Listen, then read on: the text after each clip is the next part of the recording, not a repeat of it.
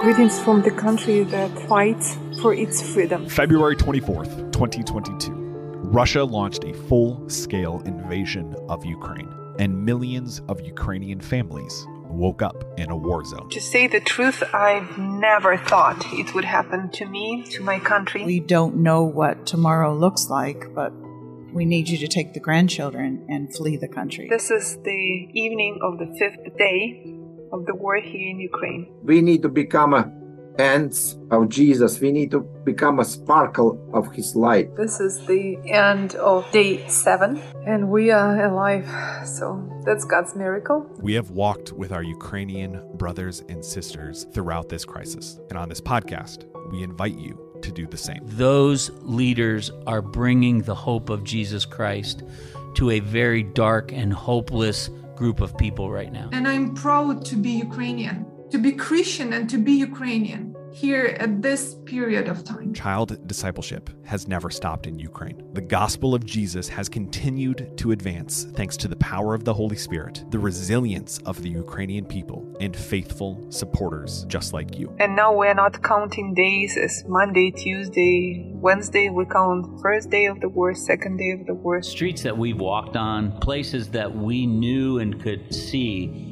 all of a sudden, there's tanks coming down them. The circumstances are awful. God gives us opportunities to serve those who desperately need God. Pray for courage, for wisdom, for strength to proclaim His good news, even in this difficult situation. Don't miss this exclusive and timely miniseries from the Child Discipleship Podcast, starting Monday, November seventh.